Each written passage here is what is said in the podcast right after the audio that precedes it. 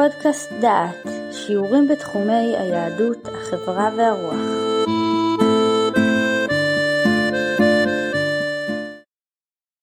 ברוכים הבאים לפודקאסט דעת, לקורס אנטישמיות. אנחנו עכשיו בפגישה התשיעית, והנושא שלנו הוא פרעות נמירוב במאה ה-17. הפרעות האלה זכו לספר שתיאר אותם אדם בתקופה ההיא, ואנחנו נקרא קטעים מתוך הספר, ונראה שהקטעים האלה מתחברים להיסטוריה הנוכחית שלנו. מדבר עליכם יהודה אייזנברג. הנושא שלנו, כפי שאמרתי, פרעות נמירוב במאה ה-17. הספר שממנו נקרא קטעים הוא הספר יבין מצולה, שכתב אותו נתן נטע הנובר אשכנזי. הגזרות שאנחנו מדברים עליהן מוכרות בשם גזרות ת"ח-תת, 1648-1649,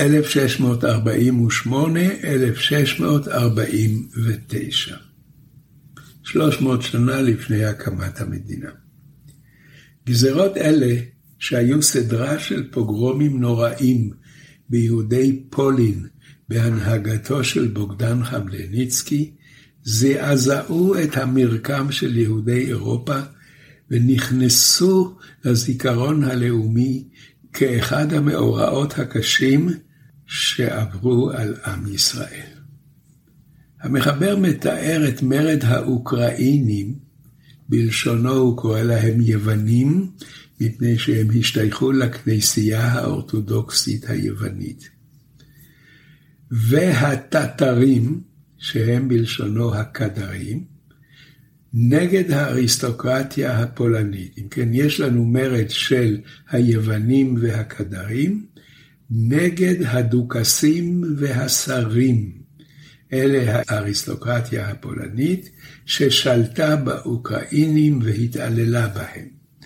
חמלניצקי מופיע בפרק זה בשם מקוצר, חמיל. בגידתם של הפולנים, שהיהודים לחמו איתם ובעדם, מתוארת בספר לכל אורכו. הפולנים חברו לעיתים קרובות לאוקראינים ומסרו את היהודים שכניהם להריגה. בסוף מלחמותיו כרת חמיל ברית עם הצאר הרוסי, והפך את אוקראינה לגרורה של רוסיה. רק בימינו אלה התעשתו האוקראינים ויצאו למלחמה לעצמאות. חמלניצקי נחשב לגיבור לאומי ואבי האומה. הוא נחשב לאחת הדמויות החשובות בהיסטוריה של אוקראינה. נמתחת עליו ביקורת קשה על כך שכפה על ארצו חסות רוסית, שבמשך השנים הפכה להיות שלטון דיכוי ממושך. בהמנון הלאומי של אוקראינה מופיעות שורות אלה: הוי בוגדן בוגדן, האח אוקראינה למוסקובים נתן. מוסקובים זה כמובן הרוסים, שעירם היא מוסקבה.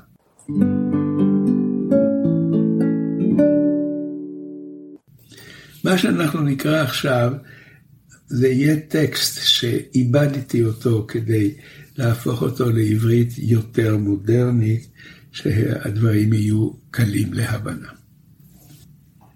גזירה של קהילת קודש נמירוב.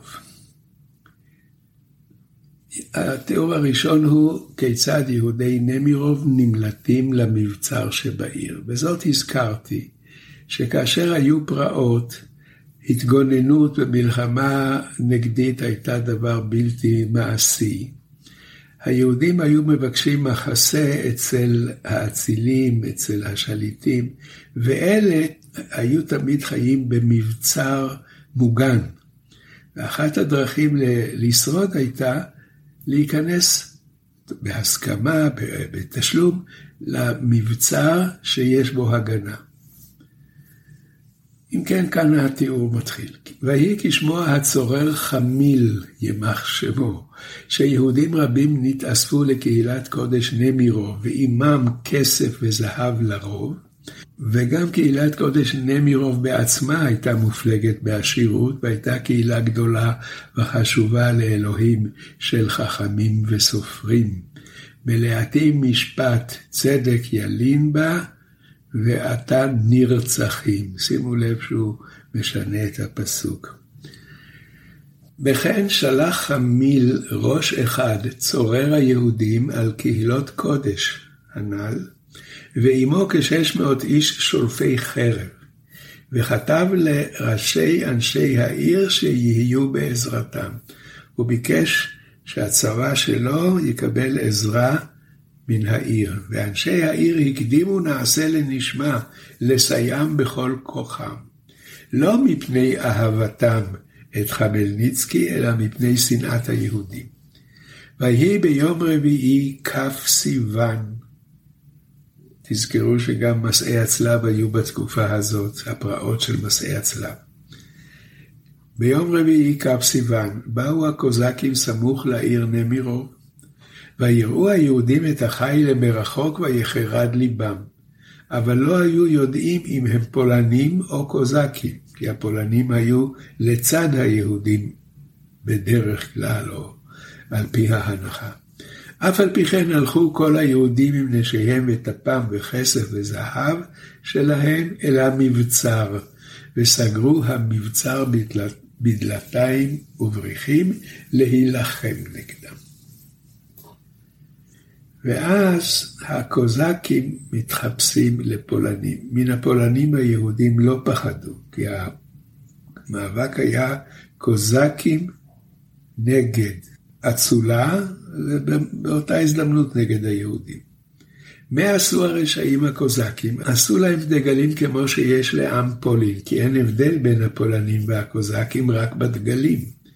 ואנשי העיר היו יודעים מי זו הערמה. והיו קוראים אל היהודים שבמבצר, פיתחו השער, כי אלו חיילי פולין שבאו לעזור לכם מיד אויביכם אם יבואו. והיהודים שעל החומה עומדים, והיו רואים בדגלים שהם דגלי פולין, והיו סבורים שבאמת דיברו להם אנשי העיר, מיד פתחו להם את השער. כיוון שפתחו את השער, נכנסו הקוזקים בחרבם שלופה בידם, ואנשי העיר בחרבות וברמחים ובעיתים, וקצתם הלכו במקלות, והרגו ביהודים הרג רב, ונשים ובתולות עינו כרצונם. וקצת נשים ובתולות היו קופצות לבריכת המים הסמוכה למבצר, שלא יטמאו אותם הערלים, וטבעו במים. אחת השיטות להגן על מבצר זה היה תעלה עמוקה שמקיפה את המבצר, ובתעלה מים. בקיסריה אפשר לראות ברוב, באזור העתיק סביב המבצר תעלה כזאת. וגם הרבה אנשים שהיו הולכים לשוט, קפצו לתוך המים ושתים בהם, ידעו לשחות, והיו סבורים שינצלו מן ההריגה.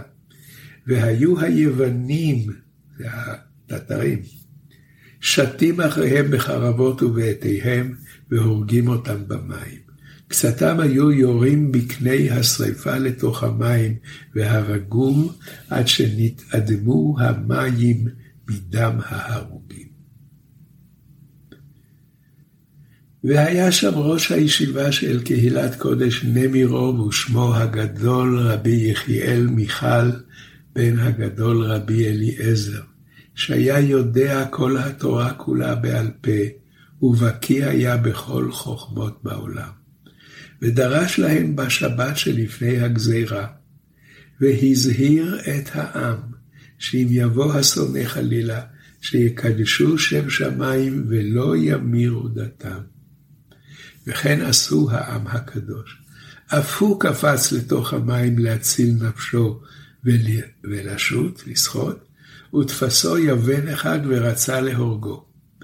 וביקש הגאון ממנו שלא יהרגהו וייתן לו כסף וזהב לרוב.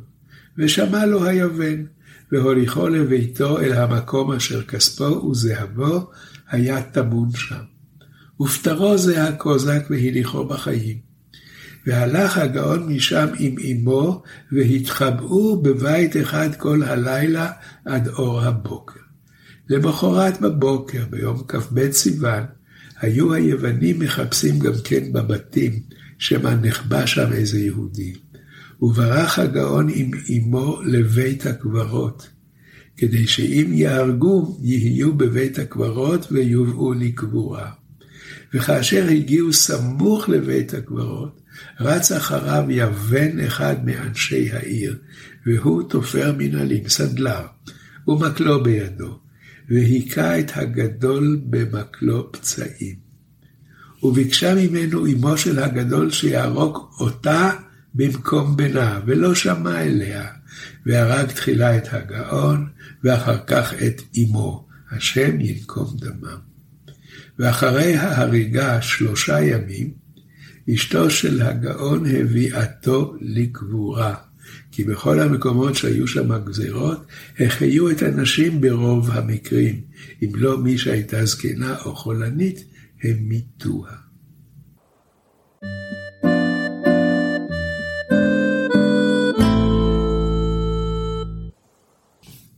ועכשיו נשמע על קידוש השם של בנות שנתפסו בידי הקוזקים והם רצו לקחתם לנשים. מעשה שם בריבה, נערה אחת, יפת תואר ממשפחה מיוחסת ועשירה, שנשבתה לקוזק אחד ונשאה לאישה. וקודם שבא אליה, אמרה לו בעורמה, שהיא יכולה לעשות סגולה שלא יזיק לה שום כלי נשק. ואמרה לו, אם לא תאמין לי, תנסה בזה.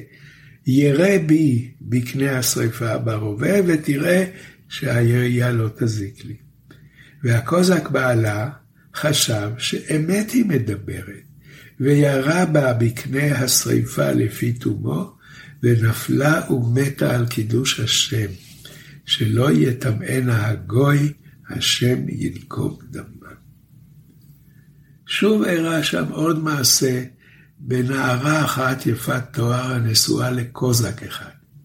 ביקשה ממנו להינשא בכנסייה הנמצאת אחרי הגשר.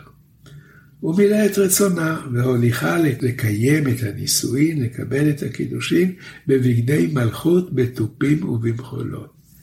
כיוון שעלו על הגשר, קפצה לתוך המים וטבעה שם על קידוש השם.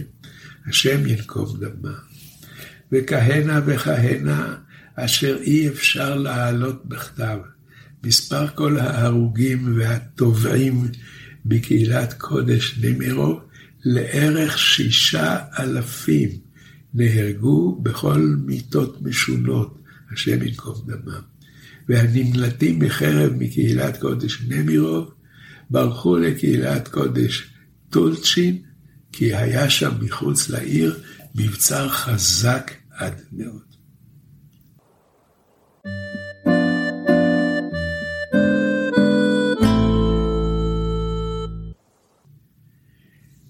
הסיפור הזה של הבנות שהחליטו למות ולא להתחתן עם אה, קוזק, נוצרי שרצה אותם בגלל יופיים, זה סיפור שהוא מזעזע את הקורא. ושאול צ'רניחובסקי, שהכיר את הטקסט הזה, הזדעזע גם הוא. את הזעזוע ביטא בשיר הידוע בת הרב ואימה. בשיר זה הוא מעמת את בת הרב עם אימה, אבל בניגוד לתיאור ההיסטורי, הוא הופך את השיח לדיאלוג בין דתי. הבת מאוהבת באביר, והאם מחזירה אותה לקרקע המציאות. יש לשיר מנגינות מספר, תוכלו למצוא אותם בחיפוש פשוט באינטרנט. שם השיר הוא בת הרב ואימה. תולדותיו של צ'רניחובסקי יכולים להסביר מדוע הוא תיאר את הסיטואציה הזאת במתכונת הפוכה מן האמת ההיסטורית. שהבת מתאהבת באביר ורוצה אותו, והאימא עוצרת אותה. אני קורא את השיר, בת הרב ואימא. אמי, אמי, הנהו שוב, הנהו האביר, הוא פה ביום, הוא פה בליל, נחבא בצל הקיר. בתי, בתי, אוי ואבוי, אוי לי ולך אבוי. יואר היום ראה אותך, אותו אביר הגוי. אמי, אמי, אומרו לי, ארור עמי מאל, בעולם הזה, בעולם הבא, חלאת יושבי תבל. בתי, בתי, ארור האיש אשר יקבנו אל. בת רבנים עשרים דורות את, בת רב מישראל. אמי, אמי אומרו לי, קסום קסמתי לו, אינו אוכל, אינו ישן, עבד יומו לילו. בתי, בתי, אוי ואבוי, אוי לי ולך אבוי. סגר עלינו המצור, סגר מצאת מבו. אמי, אמי, אומרו לי, ירבה רקמה ושש, יתלה עלי רבית זהב, תאכלן קנאה כאש. בתי, בתי, ברבית זהב עוטה רקמה ושש, בך יסתכל מן הגזוסטרה, כי יזרקוך באש. נשמע עכשיו קטע מן השיר בת הרב ואימה, מאושר בפי שולי נתן, לחן נחום ורדי. בבלדה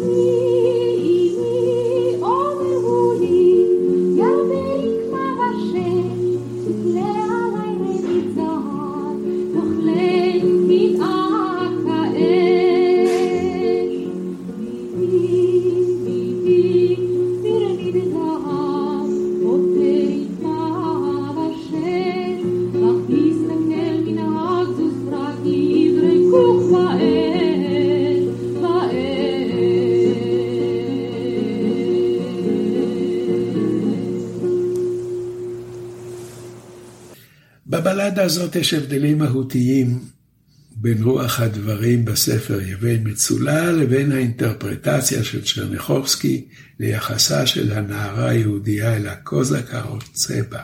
נשווה את המקורות. נתן נבא מהנובר בספר יבין מצולע כותב אירע המעשה בריבה אחת יפת תואר נשואה לקוזק אחד. ביקשה ממנו שיקדשנה בכנסייה מאחורי הגשר, ומילא רצונה, והוליכה לקבל הקידושין בבגדי מלכות, בתופים ובמחולות. כיוון שבעל הגשר קפצה לתוך המים, וטבעה שם על קידוש השם, השם ינקום דמה. מה כותב צ'רניחובסקי על דברי הנערה? אמי אמי, אומר הוא לי, קסום קסמתי לו, אינו אוכל, אינו ישן, עבד יומו לילו. אמי אמי, אומר הוא לי, ירבה רקמה ושש, יתלה עלי רבית זהב, תאכלן קנאה כאש. דומה שההבדל ברור והסיבות ברורות. הספר יבן מצולם מתאר את גזירות תחתת הפרעות שהוביל חמלניצקי והביאו לרצח אלפי יהודים. נקודת המוצא היא יהודית, אמונית, והנושא הוא קידוש השם של קהילות ישראל. צ'רניחובסקי עמד במקום אחר. יבל מצולע הוא ספר מטלטל ומתאים להפך לבלדה, אבל זו של צ'רניחובסקי איננה המאבק בין חיים יהודיים לבגידה בהם, אלא חיים טובים בציתו של מנהיג כנופיות רצח לבין מוות כיהודייה. הבת נמשכת אחרי התכשיטים והאהבה, והאם עוצרת בעדה ומזכירה לה, בתי, בתי, ארור האיש אשר יקבנו אל, בת רבנים עשרים דורות את, בת רב בישראל. והנה סיומו של הסיפור בפינת הנתה הנובר. והוליכה לקבל הקידושין בבגדי מלכות בתופים ובמחולות, כיוון שבעל הגשר קפצה לתוך המים וטבעה שם על קידוש השם, השם ינקום דמה. הסיום של צ'רניחובסקי הוא המבט המפוכח של האם. ביתי, ביתי, ברביד זהב עוטה רקמה ושש, בך יסתכל מן הגזוסטרה, כי יזרקוך באש. הכלה ההולכת לחופתה בכנסייה, כשהיא לבוקשה בגדי שמחה, בוחרת לקפוץ למים ולטבוע. ואילו הנערה המתלבטת בין אהבת האביר לבין עשרים דורות הרבנים שהיא באה מהם, שומעת את נבואת אמה. עוטה רקמה ושש, בך יסתכל מן הגזוסטרה, כי יזרקוך באש.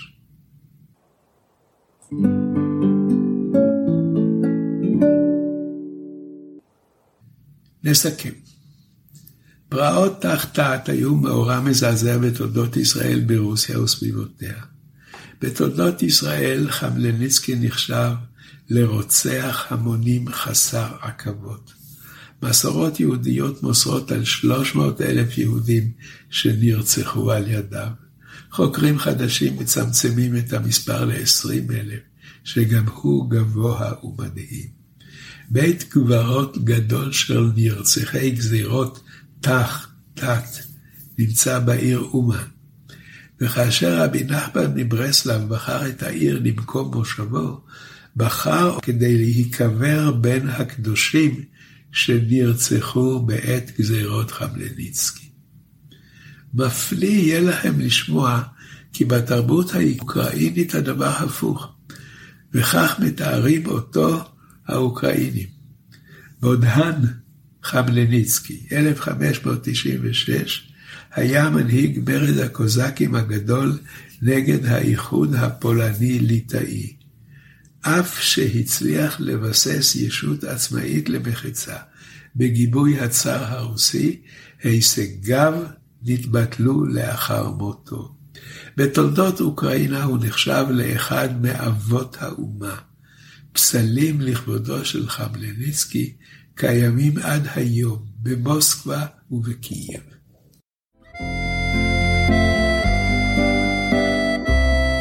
שמעתם שיעור מאת פרופסור יהודה איזנברג. את הקורס המלא וקורסים נוספים ניתן לשמוע באתר דעת במדור פודקאסט.